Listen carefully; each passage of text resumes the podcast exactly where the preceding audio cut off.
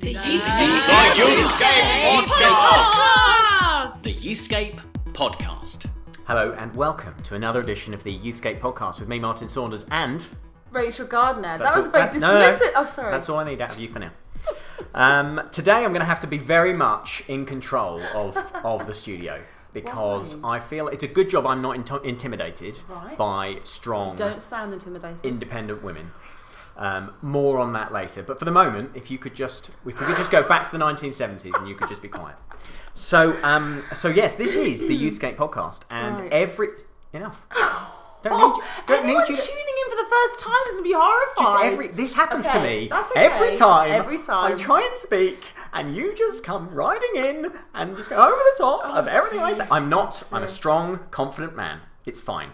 This is the Youthscape podcast, and every week we talk about youth ministry. Rachel and I together, mainly Rachel, and uh, don't laugh. You're you're, you're I, interrupting I'm just sh- slightly shocked, slightly abhor- appalled, and slightly pitying you as well.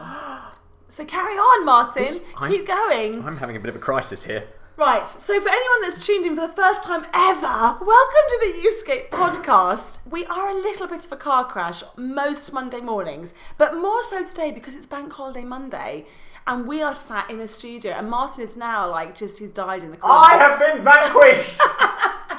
Anyway, Martin, come back into the space because we have a very exciting guest today. Yeah, we were only joking. That was like a drama role play. like a role play exercise where I played like a, a terrible emblem of the patriarchy. Oh right, okay. That was And what I was doing. And I think we've just demonstrated that Bank Holiday Monday is a crazy day. Now, isn't it? all bets It's are off. All crazy. And I'd like to ask you, Martin, on a Bank Holiday Monday, do Yes. you ever do any work with young people? Oh, ooh, that's a good question. sort of, a, sort of like in my spare time. Yes, in your spare time. Extra so spare time. So Bank. Holiday Mondays, do they tend to be days that are ripe for youth ministry, or do we tend to? Because it's a bit of a bug be- bu- bug thingy of mine. What's A bug thingy? A bug thingy. You were a bug first bear. time. Yeah, yeah. A bug bunny. A bug bunny of mine. Bugs Bunny. Bugs bunny of mine. This is in many ways your Bugs Bunny. Yes, we've got the guests up between us. Let's try and sound intelligent. Right, okay. So I for me, I'm a little bit like in in kind of church life in general, Bank Holiday Monday is one of those tricky days, isn't it? Because we tend to all like slip into family time. Yeah. But actually for many of us, we might have other halves who are working or we might be doing parenting on our own or Yeah. we might have young people who actually don't really want to be with their families on bank holiday. It's Yeah. one of those tricky days, isn't Really it? tricky. Where actually could we be doing this differently? So do you, Well, have you ever done I. I think this plays into the wider conversation about holidays Yeah. and how often, not always, youth ministry shuts down at the very time when young people are Mm. most available.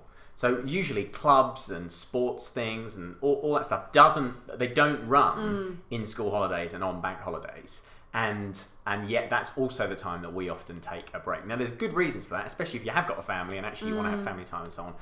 But it is a bit of a challenge, isn't it? It should actually we be trying to uh, sometimes specifically focus on those days as great gathering points, as great moments Mm. where young people actually don't have anything else on and would be up for uh, some sort of activity. Mm. So I don't know what the answer It's is. a challenge, isn't it? So if you do, as a church or if you're a youth ministry, if you do more stuff over the holidays, we'd like to do some podcasts about that actually. Yeah. Do you ramp up your youth ministry and your programs around bank holidays, around holidays? And if you do, how do you staff that? How do you resource that? What does that look like for the rest of your youth ministry? That would be great. But Interesting challenge. we have sat between us, bless her, the excruciating opening of you and I managing. Yeah, it was great. No, it was brilliant. It was the best yet.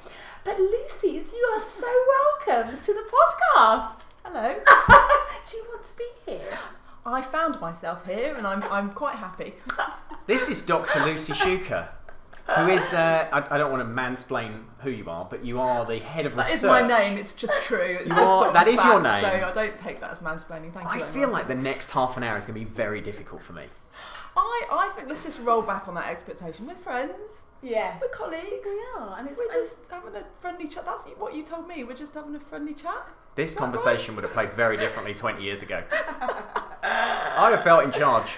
Would you? Probably not. No, no, probably I don't not. think so. Anyway, you are. I think you are probably the newest member of staff for the Youthscape team. Is that right? I think probably so. You are. I think so. I'm coming up for three months. Fantastic. Um, so I started work at the beginning of February. And we've Um, had um, Phoebe Thompson on the uh, Phoebe Hill. Gosh, she's been married a few years. Yeah. I've completely forgotten her surname. Phoebe Hill recently talking about research, and Lucy, you come in and taken over the role as director of the have. research at Youthscape, and Phoebe is working with you Yes. for about ten minutes a week. I think, isn't she? she's doing her PhD. Yeah, she's yeah, yeah, yeah, yeah. Um, but she's there for the important things, like um, yesterday when we had to um, say goodbye to a member of staff. She was there to reenact a scene from The Sound of Music with me, Fantastic. where we did. Um, yeah, we, we pretended to be It was a the lovely various moment. Von Trapp children, and I haven't known Phoebe for very well, for for very long. But I think it's those sorts of things that make They you realise that this is they? a smart woman. Yes. Um, This is what we do. This is kind of hard hitting stuff. This is why if you're if you're listening and you're one of the key funders of the Youthscape Centre for Research, this is where your money's going. Reenactment of Roger and Hammerstein musicals. And it's lovely to think that actually, I think two of the most brilliant people in the organisation, that's what they do and they get together. It's wonderful, a wonderful moment. It Did was so Rodgers and Hammerstein write The Sound of Music? I'm I losing think, confidence. I think they did, but I'm, Did I'm guessing your listeners will correct us very quickly if that is not I feel the like case. I feel like they wrong? did. No, well they did The King and I. That's definitely So they Rodgers probably did. and Hammerstein. and so I think it's of the Oh, same ilk. I'm just imagining the opening scenes now, and I'm pretty sure I can read those words. Although it might just be projection. I don't know. What were we meant to be talking about? We're talking about research. Oh, yeah. That's what we're talking about. And So yes, I've taken over from Phoebe. Yeah. you were. That's what I. Sorry, I took that off in a in a crazy place. Um, Phoebe's now doing half a day a week, being the editor of the story, which is our research digest, um, which has kind of the latest trends and statistics and research from the youth work world. and everyone can get that for free. Way, yeah, can't you can. Yeah, you, you just need to go onto the Youthscape website and uh, you can sign up there to receive the story for free. And if you email us, we might even drop you a hard copy in the post. Ooh. And that's quite exciting because um, it's. If you've ever tried to open the story, you'll realise it's um, you can get it open, but closing it again very is a, te- it's a test of your It's general like a clever intelligence. fold. It's a zine. It is what a it zine, And it, yeah. and it folds it unfolds into eight panels in a strange way. Yes. And then you can never remember how it Yeah. folded. But that's fine because the inside is has um, a scope of kind of statistics around a different theme. So why would you want to close it again? It Once becomes a it's poster. open, it's a Poster, poster, and you stick yeah. it up on your wall, um, and you've immediately got there in your kind of office or your shed or wherever your youth work bases. Yeah. some really helpful stats on a, on a theme, whether it's mental health or family or um, uh, young people in social media. So yeah, so Phoebe's doing that, and I've picked up everything else around research for the other uh, the four days a week I work. And I think, would you say, it would be fair to say that actually the last sort of few years, we as the youth ministry community are getting really excited about research. There's been some brilliant bits of research that have come out of Youthscape and Youth for Christ and mm. other organisations. And any time any bit of research comes out, you see sort of a flurry on Twitter and social media, and because it, is mm. interesting, isn't it? Like Yeah. Finding out whether the stuff that we do has any impact. What do young people really think? Yeah. And Lucy, you get excited by research, don't you? Yeah, I love that. I, I do, you see, yeah. You see surveys everywhere. I do. I do. I, ha- I have a I have a friend who is constantly um, ribbing me about this because I do. I just anything that I'm vaguely curious about, I think, oh, that'd, be, that'd make a great PhD. Wouldn't that make a fantastic piece of research? And it's and you know most things do not need to be researched, but it is true that I. Um, I love the opportunity to look in depth at something which has been maybe taken for granted. So often in, in, in, in all our worlds, whether it's youth work or anything, we have um, beliefs about what we do and how we work and how things are that become that almost take on kind of mythical status and they get repeated all the time. Um, and whether or not they bear out your own experience, if you, we repeat them often enough, they become true. so this is really interesting because I am the architect of some of this stuff. Really? Yes, because I don't know if I've mentioned it recently, but I used to be the editor of Youth Work magazine. And you should uh, put money in the jar. Did I? every I think I mentioned it last week, that. didn't You I? could fund this podcast. But when I was editor of Youth Work magazine, Yeah. ka-ching, I um, I used to get phone calls from people where they would ask me what I thought was my opinion on things. And so, very famously, somebody who remained nameless, who was quite senior in the sort of evangelical world, rang me up and said, "How many full-time youth workers do you think there are?" And I said, literally, finger in the air, based on how many people had come to a conference and a couple of book sales figures I'd seen. Oh, about seven or eight thousand. Right. I tell you, that is the source of the then the, the thing that has gone around for the, the, the following ten years the idea that we have seven to eight thousand full-time youth workers in the UK. There is no other statistic source for that. That it is just that then Yeah. after that they went and did a presentation at Church House where they quoted me Yeah. and said, "Oh well, uh, a, a leading source puts the number between seven and eight thousand, and it became like truth." Yeah. And then for years we've just been I mean, I don't know, it could be fifteen thousand, it could be three thousand. Yeah. We we really had no idea. I had no idea. I feel quite responsible. Yeah. We need research. Uh, That that is a perfect example of what happens, and I think, um, you know, with how many full time youth workers there are, it's it's more the interpretation that's then put on that that potentially shapes people's worlds. So if what comes out of that is, oh, there's I mean, um, relative to the number of young people that there are, that's not many. Um, uh, that there's a crisis in youth work, and therefore, and all these kinds of responses come from some, somebody's kind of finger in the wind estimation. Um, but other kind of narratives that take on kind of mythic status might be about the fact that everything is going wrong, or that everything has changed, or that young people are all dot dot dot. And anyone I'm sure who works in youth work probably doesn't propagate those kinds of myths because you know young people and you know that they're people that are young and Mm. life is more complex than that. But I think the work of research should be um, to test this stuff out. So, Yeah. but but that's got two parts to it. One is to um, give us some of the knowledge that mean we, we can be more confident about describing the world we're in, but also to be able to say we don't know that. and actually, not saying we don't know um, is is I think a really important thing to say. Um, and and it's absolutely fine to say we don't know, but what I think is this.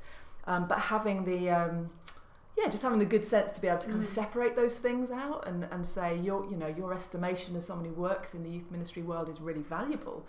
So I don't believe that researchers and the knowledge that we produce is more valuable than the experience of youth workers. I think it's different.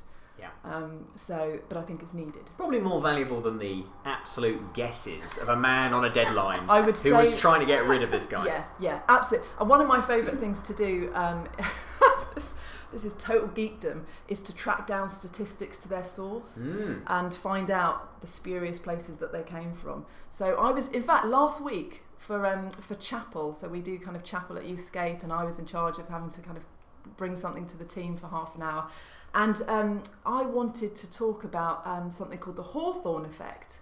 Which, sorry, is this too? Can No, I talk about this? brilliant. Okay, so I This wanted to talk great. about You've the noticed we've gone very quiet. Oh, the it's Hawthorne effect, which is a form of observer bias, which is essentially uh, so. There's this story which um, I have heard sort of told to me in um, in kind of a, a seminar, kind of leadership coaching seminar, where um, a, a bunch of researchers were sent into a factory in Illinois in the 20s as part of a series of the, it was the Hawthorne factory as part of a series of um, um, experiments and they were looking at productivity and what affects productivity. So you had a bunch of um, guys with, um, uh, I guess, like clipboards, clipboards and pens. And what they were doing is they were they were changing the light levels in the factory to see whether greater light affected productivity or. Um, and uh, the way that the story came to me, as I heard it, was that um, uh, they they kept thinking that when they went in, they turned the light up and then they went in with the clipboards and productivity increased. And then when the light levels returned to normal and the clipboards disappeared, productivity went back to its normal level. And the conclusion was turn the lights up, which they did. And then very quickly, after two weeks, productivity returned Hmm. to the level it was before. And the lesson that came came from this was it wasn't the light; it was being observed. Yeah. It's the fact that anyone turns up with a clipboard and watches what you're Yeah, doing. yeah. You're going to work harder because what are they, why are they there? Yeah. Is this to do? Am I going to get fired? Yeah. It's being observed. So the Hawthorne effect is has become shorthand for a form of observer bias, which is important if you're interested in research because if you turn up and observe anything, it changes. Mm. And the point I was going to make in chapel was the way that we are viewed, the way that we believe God sees us, massively affects how we show up every day to whatever we do. Um, in the same way that you know God is not there with a clipboard um, observing us getting on with our everyday life. God is like the sun just shining on us with all this warmth and love. But obviously, being a researcher, I couldn't just take the Hawthorne effect as read. so off I went looking for the Hawthorne effect in the data, and it turned out that this wasn't really what happened in the in the Hawthorne experiments at all. Um, it's a brilliant anecdote, Yeah. and it's true, but it's not what happened in the Hawthorne experiments. I'm really sorry to Ah. have to tell you that because I feel like having just set that up. Oh, a great it was, illustration. It's it was amazing. like you'd done thought for the day, and I've done just thought for the day, it. but this is what I love. That's what I love doing. Yeah. because it doesn't mean that it's not true that Mm. the way that we are viewed affects how we show up. And there are other studies that show that in lots of different. But what it does show is when something kind of rings true, often we just pick it up and we just Mm. run with it and run with it. And the job of good research is just to bring a bit more rigour to that and to Mm. say, well, that might be true, but um, in this particular situation, um, the Hawthorne experiments were something a bit different. So, yeah. And do you find when you when you sort of drill right through to the end? Because I I think the reason we don't do that is because oh, that's a great illustration, or that's a great stat that Yeah. backs up my argument. So why would I go looking for the source? Yes. I just I Yeah. found what I need. Yeah. But Yeah. when you get, do you have a hunch of actually really finding out where this really comes from? What's going to be revealed is much more helpful for us actually, even if it, it destroys the illustration or it Oh, destroys the yeah. argument. That actually you're more committed to That's a that is a great so question. is it just natural curiosity, or is it because you have a hunch that really um, the truth sets us free? The answer is yes. Mm. no, but what, Uh, what drives you in that? In that? Well, I think in the same way that I'm, I'm particularly motivated towards the idea that there is truth to be found, and therefore it doesn't matter whether the truth makes you feel better or worse. The Mm. truth is just important. um, but for somebody else, the motivation might be in a room full of people. The goal is to encourage, and so my primary motivation is not to find this. You know, no one is going to be massively encouraged if I stand up and debunk the Hawthorne experiments from the 1920s.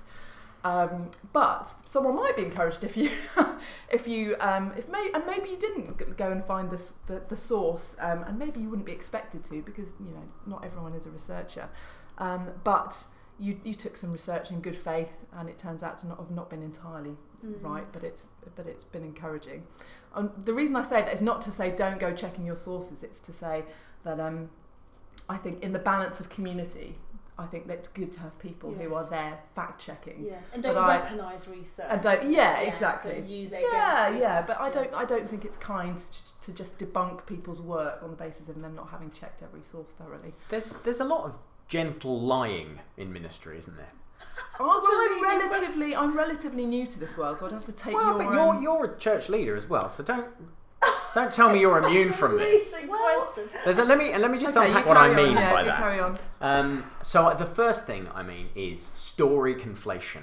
So the Ah, preacher okay. who stands up and goes, "I've got a great story about this thing that happened, but it didn't quite end in the right way. Yeah. But then I've got this other story over here, and if I just steal the punchline Yeah. from that story and make it the same Yeah. person, Yeah. I have got an absolutely brilliant main stage spring harvest talk." Yeah. And and so I'm not suggesting anyone has ever done that Yeah. spring harvest. Yep. But um, but the the uh, the sort of the temptation, as you say, to Yeah. encourage people, Yeah. almost outweighing the fact that you might have to tell a slight little Yeah. white lie. Well, as it on were. yeah, on that, do you know what? I do feel strongly that real life is where God is, Mm. and so if you have to change it to find God, God is not big Who enough. you find Mm. it, yeah. Um, so I think if I think if people are changing stories, um, then it's because they're af- on some level they're afraid that God is not present in the world as Mm. it is, and I Mm. don't think that's true. But the other place it happens is around numbers. And so, and of course, this is where we get into research and statistics. Um, the temptation to justify yourself when you look at the numbers of how many people are booked onto your event, Yeah. how many people became Christians at your event. Um, I'm always, uh, I mean, I love Soul Survivor. I'm very biased about Soul Survivor. I love the fact that they, they always publish a number of young people who've come forward each year to uh, give their lives to Christ, Yeah. as they like to say. Yeah. Uh, and uh, and the number is always something really random, like 1,046 or something. Yeah. And it does feel very, like it feels real. It feels like they've actually done Someone a was there count. clicking on it. Yeah.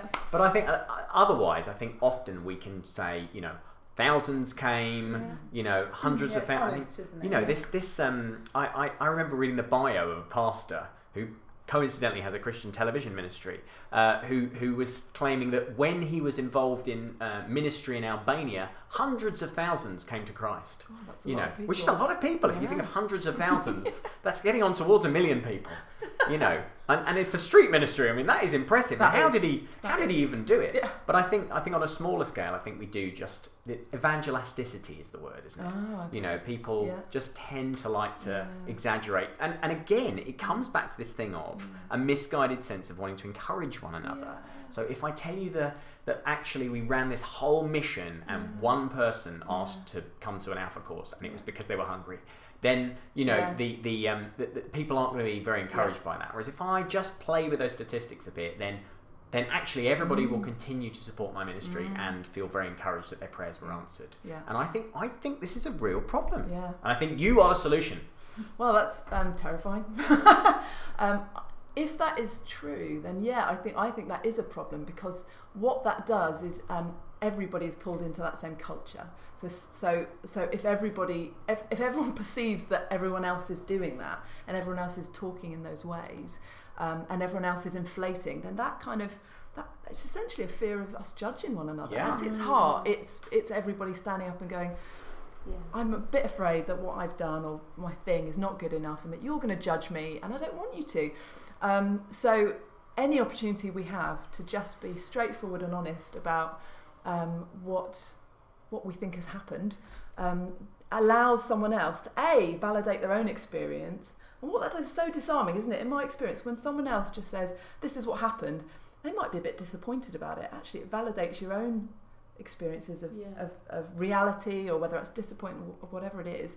Um, but it, it also challenges that culture. And again, I just think it really allows. Um, it, it, I think it allows God to be more present, actually, and it allows us to take the, our real experiences, whether it's hundreds of thousands, or maybe it was just a hundred, and wouldn't have been wonderful, Albanian minister. Um, it allows us to take those back to God and make sense of them with, because if we, Mm. if it is about numbers, then um, if we really think it's all about numbers, uh, then I, I, where, what room is is there in that for I think for I think the Holy Spirit Mm. and for and obedience to complicated journeys of life. yeah, yeah. There's a kind of research which is around the figures post an event, and we do talk about that quite a bit, don't we, in the podcast, because I think it's a trap that many of us feel we need to be able to say to our PCC or to the parents, the church, or to the schools ministry, actually X number of young Yeah. people responded, because that's a way of measuring the work that's gone into it. But research is also about considering the landscape, what are the barriers to young people engaging in. X, Y, and Z. So research isn't just what happens at the end, but what is informing us going into a project. And I and I, as a youth we we're interested also in thinking. Mm. Do young people think about prayer and do they think mm. about life after death and what are their mm. questions about God? And we're kind of wanting to ask those big questions about our very engagement. Yeah. So are you you've been on, on board about three months, Lucy? I know you come from a massive youth um, research background around CSE and vulnerable children, but what are you seeing as some of the, the trends in youth ministry? What are some of the things that you think actually over the next year, youth ministry in the UK, whatever the context, whether we're working in schools, on the streets, mm. in employment, homelessness, church-based stuff, mm. what are some of the interesting questions that we need to start digging into? Do you think, mm. in terms of young people? Oh, Joe, I wish I had an answer to that, but I oh. don't yet. Um, but I, I hope to. So I think for me coming into this, I'm actually fresh into the youth ministry. Well, so I think you guys actually would be better placed to answer that than I would um, around kind of trends. But I can, I can, you know, from the little I've picked up, I can say what some of the questions I think we might be looking to explore around the Centre for Research. And um, I think a lot of conversation. Um, in um, Youthscape, and I'd be interested to hear from people listening whether this is true beyond. Um, has has been around um, uh, the, the kind of narrative emerging from the no questions asked research that um, you would have heard about from Phoebe in the last couple of months, and that sense that um, you know, as we know, generally for, for, for young people who don't come from any kind of faith background, faith is not present in any way in the foreground of their lives. It may not even be in the background of their lives. Um, and so the, the, the task for those who want to open up conversations, open up the possibility of the world of God and faith and Christianity for young people, is that kind of where do you go first? What is it? And that you that you kind of do if you want to create that engagement or spark that curiosity. And um, you know, there, there seems to be um, a sense that um, ways of doing that that rely on beliefs that present the kind of propositional beliefs of the kind of the, the Christian gospel, maybe just young people, certainly that we're working with in Luton, just aren't interested in those kinds of um, ways of working, and not necessarily those questions aren't really live for them. Um, um, and aren't necessarily wanting to come along to any kind of church service or youth group. And so there is a there's just this question swilling around around what is the role of um, practices, spiritual practices, or spiritual experiments. And I know this is um, lots of people, not just us, are thinking about this in engaging young people. So one of the findings from the No Questions Asked research was around. Um, uh, faith being practical, not abstract. So, um, where there is curiosity uh, amongst peers um, around, you know, their friends having faith, it's around the practical difference it makes if it does make a difference. So, uh, can we see that your faith um, actually makes some demonstrable difference? Has it makes a difference in your life, but also can we see any evidence of it, any markers of your behaviour that's kind of different? Um, and beyond that, in the wider world, like does does faith have any use? And that's certainly something that came out of Nick Shepherd's Mm, like yeah yes. book Faith Generation. So one of I think our um, um, our questions, one of my questions is who's who's kind of doing this? Are there projects out there? Are there ministries? Are there churches um, that are thinking as we are? Okay, maybe this is or should be the kind of front foot of youth ministry for this this phase of of, of our work. Um, should we be offering young people the chance to experiment and practice um, with Christianity before asking them to cross a threshold in terms of belief and to explore that and see to see what that difference that makes for them? So um, I suspect that we might do some research in the next year or so that looks at that. Um, and I, yeah, I'd be really keen if there's anyone listening who is interested in that or is trying that to get in touch because what Mm. I'd quite like to do is do a bit of travelling around the country and go and do some case studies of people who um, are trying that and say what have you found what's it like if you try to engage young people first with practices of whether it's contemplative stuff or whether it's social justice and activism or whether it's um, hospitality and community Mm. what's it like if you're trying to y- engage young people with living Mm. According to some of Jesus' teachings Mm. even before you might say I know who Jesus Mm. is I, and I have a hunch, Lucy, that lots of my colleagues around the UK are doing this, but wouldn't have been aware Mm. or named it yeah as this.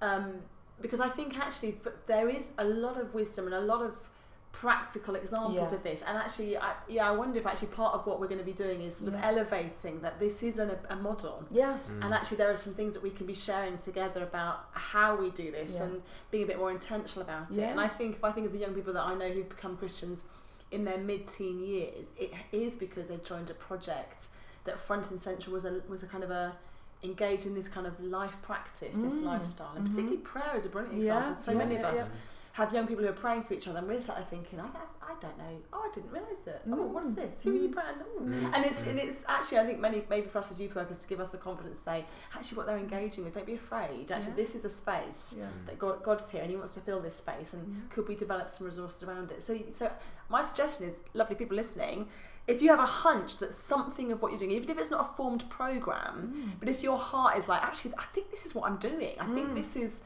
this sits well with me then get in touch with us because Yeah. you'd like to kind of have some of those conversations even if it's not a formed program yes some conversation with youth workers that are thinking in this way. Yeah, absolutely. Um, I think I think this is this is going to be one of those projects or one of those bits of work that is, is beyond just one specific piece of research. I think this is a conversation. Exciting. It's certainly not just us having it, and, Yeah. and so if we can serve that. Um, and as you say, elevate what people are already doing and learn from each Learn- other, yeah, and really learn what you know how that's working, and and what is the what you know some of my question around that, what is the where do beliefs come into that if for people who, who do come into faith context because they've tried prayer or they've or they've got engaged in some kind of activism uh, where do where do beliefs fit and how, what's the journey of those things growing alongside each other um, so yeah please do get I think it's like research at youthscape.co.uk if you want to email That's me exactly right. is it right Yeah. look at that So, um, so we, we've talked on a big scale, mm. Um, but on a more sort of um, local church scale, what's the place of research for every youth leader um, in helping to work out whether the, the Mm. activities they're putting on for Yeah. young people um, whether the stuff they're doing Yeah. is actually the right stuff. Because we've, you know, I remember the losing heart research. We found this this complete disconnect between what. Um, what churches were generally talking about in youth groups, for example, and what young people wanted to talk about. Yeah. So, so I, I expect there's a few more of those dissonances Yeah. um, in youth ministry Mm. on a local level. So, so what maybe is the role of, of research just for anybody involved in youth ministry to Mm. make their work and practice better? Well, I think I think it's our task. You know, one of the tasks that we have set ourselves as the Centre for Research is to um, create some of that new knowledge that we would. It's our task to put it in people's hands Mhm. because I don't think there's an expectation that um, you know a part-time youth worker or even a volunteer youth leader would spend a whole lot of time on research. But um, it's our task to put it in your hands in a way that's accessible and you Mm. can make sense of. I suppose the, the invitation or the plea would be to just en- engage with that and to Mm. recognise its value. Um, uh, I think uh, so. So so there is stuff out there, you know. So um, certainly the story. If you if you're out there and you're not already getting the story, um, please do get it, and then just pass it around people in your church because I think um, creating conversation not just for youth workers but um, within churches. So you know, take a copy of the story, but share it with a vicar or a minister or or your volunteers or even with your young people, and just create a bit of conversation around it. Um, I think uh, using research is a skill actually. So I wouldn't have an assumption that everyone would know what to do with something that comes across you know, your desk. You might look and go, you might be intimidated by it, um, but uh, you know if you can find one useful or practical thing from what's coming you know onto your desk from the story, that's brilliant. Don't worry if you can't digest it all. Um, but yeah, so it's it's a bit of a skill, but actually just reading it, taking it in, and um, and just thinking about the implications. So if you can if you can give yourself half an hour to read the story and just ask yourself, is there one thing that from this, if I if I applied this to what we do, we would do things differently? Mm. Because reading research and actually applying it are two different things. Yeah, of course. Um, and and sometimes um, applying it means you need some help, you need a Yeah. team, and that's Mm. why having a conversation about what's being found, um, I think, just creates a bit of a culture in a church that it's a bit of a culture of humility, really, Mm. isn't it? I suppose that's what we're, we're talking about a recognition that um, the way you've done it, maybe just a bit of openness to Mm. um, doing things differently if something useful from Mm. research. Um, And, yeah. and maybe just having somebody to have that conversation with is Yeah. in, enough in a way. So we, I was sat with you yesterday with our team, and we were thinking as a Youthscape team, what what are we going to do differently because of some of the findings Yeah. from the no questions Mhm. asked? Because we, we don't we don't know how to respond to the research. Yeah. We need you and the team of the Centre Research to help us too. One of the things I went away with was one of the things you said, Lucy, was of these 16 young people who we did in depth interviews with in Luton, so very set context, 14 of them, off their own back, talked about prayer Mm. without being asked a a question about it. They just talked about it. And I went away thinking, I've been developing Romance Academy style resources for about 10 years about relationships, about sex. I've never once thought, should prayer be a part of that resource? Now, I haven't answered that in my head, and I'm going to chat with the team locally and, and chat to some others like Beth Stout and others who are you know, real experts on the ground around the UK. But that I think that's mm-hmm. an example of just stopping in your tracks and thinking, oh, I, I, I thought I knew what I was doing. And it's a reminder that we mm-hmm. don't always know and we need to be thinking differently. And if relationships are such a key part of young people's lives, if it's a massive thing, maybe they are off their own back talking to a God or a God or to a divine force about Yeah. this. And maybe as a youth worker developing resource in this area, I could be thinking, what, what would there be in section with prayer? So I think even I, even though we haven't got the answers, allowing Mm. yourself to think Mm. does this does this intersect with this and if it does how what is Yeah. that is a really good starting point isn't it I, absolutely, I think that's that's a great example um, of having just an assumption Yeah. slightly challenged, Challenged, by a new piece of information, and um, especially if it doesn't necessarily fit with your experience, it can be easy to dismiss research because it might challenge the way Mm. that you do things. Um, and it may be it's because your experience genuinely is different and you are in a different context and and that might be true so not everything is applicable into your context but being willing being open just means you might have a conversation and say know what, I've just this this bit of research from Youthscape's come like that doesn't is that true for our context? That doesn't sound right. Could young people really do they really want to talk about Um, I should know that. What was the losing heart? The number one thing mental from health. mental. yeah. Do young people really want to talk about mental health? Because I've never considered that, and it Mm. doesn't feel like they do because they all look fine. no, they don't. They're not struggling with mental health. But if you, you know, with, with a bit of an attitude of openness, and you start talking to your young people, you could find actually that is really that to. really is true. But um, or they might go, no, we absolutely just love what we're doing, and we don't want to talk about. That. That's not true for us here. But um, yeah, it's worth asking. The it's questions. worth asking the And questions. okay, and just to, I'm like a dog with a bone here. What I wonder is whether local uh, church-based youth workers and lead volunteers Yeah. actually could would really appreciate some practical tools that help them do research Ah, in their okay. context. And I wonder whether this. I'm, I feel we're having the meeting on air, Okay. but I, I wonder whether we as Youthscape and particularly the Centre for Research Yeah. should be producing a simple resource that people can Mm. can use to do some surveying Yeah. Or an evaluation tool. evaluating. Because I that's where it lands for us as youth workers. How Yeah. do we evaluate a Yeah. program? Yeah, yeah. So I don't know. Maybe maybe that's something we can do. Yeah, I, I think that I think that'd be really interesting. I think um, the the very simple principle of ask young people. Yeah, yeah, yeah. you know, you've got a program, whatever, but have you have you ever asked them what they're really interested in, or what they want to do, or what they thought of what you did? And um, I think there are definitely tools um, and tips around how you can ask in a Mm, way that mm. gives you more Yeah. valid answers. Yes, Um, that's it. Um. And yeah, Because just just because like my little Sunday morning youth group of 17, 15, 11, 13 year old boys, if I was to say, what do you want to do next week? It would be silence. Or Yeah. it would be Yeah. yeah. it would be suggestions that I actually couldn't implement. Yeah. So actually it becomes a pointless exercise Yeah. and then I don't do it again. But I think Yeah. some Mm, clever, ways of asking. nuanced Yes. ways. Yeah. Um, I remember a maths teacher once saying to me, "Well, I don't ask young people what they want on the maths curriculum.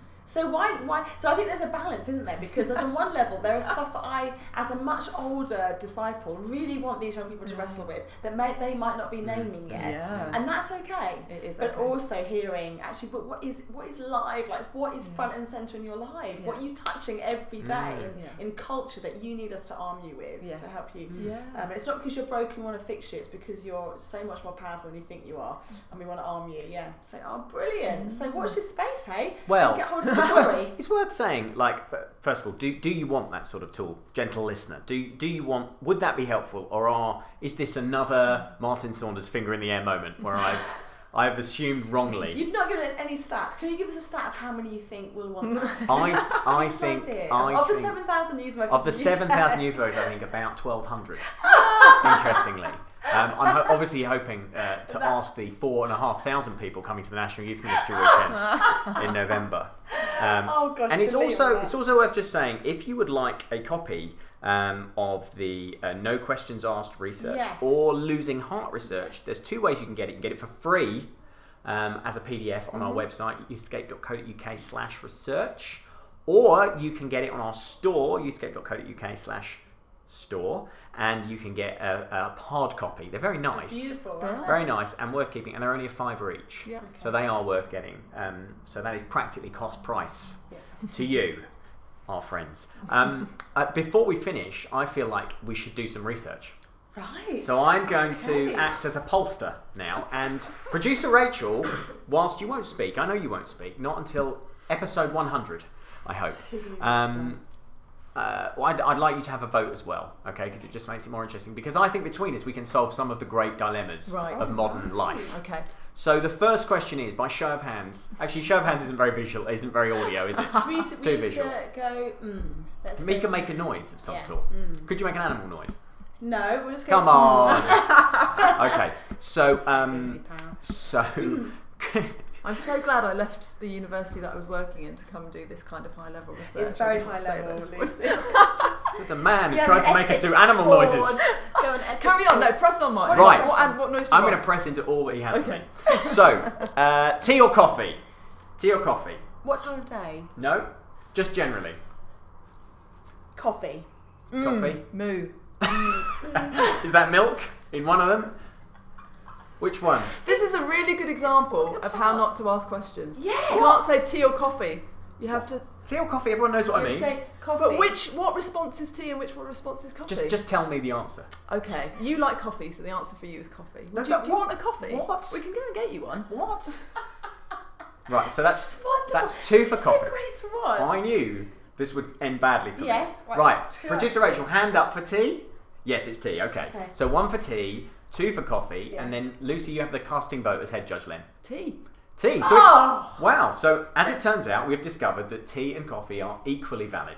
oh, because you're Good. coffee as well. Yeah. Okay. So look at that. There we go. That was a really. I think that was a great bit of research. yeah. Can I just say that just feels so beneficial. We should put that on the back cover of the next issue of the I story. Think so. I think Can so. I do one more? Oh no. Um, yes. Okay. Oh, right. So this is free form. So I'm going to new territory here. Uh, what is the greatest sitcom of all time? Oh wow. Yeah, I know what greatest you TV saying. sitcom of all time. Rachel, it's gonna, producer Rachel, it's gonna be difficult for you. You're gonna have to mime it. Can you write it down on a piece of paper or something? I think she'll say Friends. Are you saying Friends? She doesn't No. like Friends. No. Um, I, I, I think probably the answer on one level is Friends, but it's not for me. I love Parks and Recreation. I just, Wow, okay. Oh, all so time. brilliant. well, but then what does all time mean? Like, would I, I can want tell you what all time means. it means all time. no, but would I want to watch Friends? Or eh, no, eh, eh, no. For me, it would always be Parks and Rec. Parks and I just Recreation. love Okay. her. I love Leslie. Wow. She's Okay. just amazing. Oh. Lucy, This do is you- making me want to watch. I Parks and fear I'm going to get not the question I, It's the answer I subjective, want. isn't it? It's subjective. I haven't watched that many. It's not That's really evidence sad. based. isn't but it? of the ones you've watched, Um, because we used to watch this when we came back from swimming when I was about oh. seven or eight. We went swimming and then we got to have some knickknacks and then we got to watch Fawlty Towers with my dad and Oh. stay up late. So because that is a special memory, it's obviously Fawlty Towers. Actually, your Fawlty Towers is Yeah. a good call. Actually, it's a bit old school, but do you know what though? it's I've perfectly so I've formed. just started watching Fawlty Towers with my 12 year old, and he cries with laughter. Does he? He thinks it's the funniest thing he's ever seen. So that is what I would vote as well. Rachel? No, producer Rachel just shaking her head at that. No. we'll never know. She's shaking her head at We'll never us. know what she thought. But do you know what? If I go Fawlty Towers as well, that is a that is a landslide. But the, but the example now is what what's your point, Lucy, of what happens with that research? Like, how do we extrapolate? Like, How what, do we what, apply this? What does that do? Shall we create a Fawlty Towers based youth ministry resource? no. So there we go. There's pointless research. um, Oh, Martin. Faulty Logic Towers, Oh. which is like um, when Youthscape Centre for Research goes bad. Yeah. So um, Love it. It's yeah. very good. I don't. All right. Anyway. Can I feel like I've been beaten to a pulp. No, Martin, you are awesome. I We just love that you you wanted to ask any questions about research. It's been lovely. Oh, okay. Well, oh, That's great. Someone's coming in. Quick, quick. should we end this quickly? We're not allowed to be in this room. We love you guys. We want to do some shout outs, don't we? To Yes. some brilliant youth workers. So, Stephen Mitchell, we hope you're having a good day. And Claire Wallace, we love you. Yeah, hello to Paul Window, and you've already had one shout out, but we'll give you another. Beth, Beth, shout out stout. Wow, we love you, Beth. So, um, yeah, do get in touch if you want to get hold of any of the research we deliver here. If you want to get in touch with Lucy and say, actually, I'm developing this kind of youth ministry, can I chat more? Lucy will get in a little cart, she'll drive around the UK, she'll come and find you, and that will be awesome. Yeah. So, have a great day And give us, give us, give us money. on Patreon. Sorry, I should have said that in a more nuanced way. give us money. Just get into it somehow. We have we a we have a care how it gets here. Just oh, it's Patreon. There we It's go. It's a Patreon. Dot org. Patreon.com. Dot com. Dot org. Dot co. Sorry. Dot org. Dot co. No, you say How long has the internet been a thing? When was the last time you heard of dot org. Dot co? It's www.patreon.co com patreon.com Rachel. slash give us money No, goodbye no, it's not. Money is actually leaving the account right, now. I feel like the people who already are our patrons are going to stop being, Yeah. and it's your fault. it's patreon.com. It's patreon.com slash youthscape. Uh, and what we ask is if you are a regular listener, would you consider giving us $1 a month? You don't notice it, and I can tell you that because I have you become a I'm going to receive my reward in full at this point, oh but you become a patron I am I am Alright, one of the I should do patroners, that as well. patron patronizers, patron. Patronisers. Do you listen to the podcast? Not as much as Rachel does. Okay. Rachel listens to every episode several times. Rachel is her own superfan. I check for libel. That's what I'm checking for. Yeah, anyway, that's what enough it of is. this. That's Let's what wrap it is. this up. Let's All wrap right. this up because we love our listeners. Lucy, do you want to do the outro and say goodbye to the listeners? Goodbye.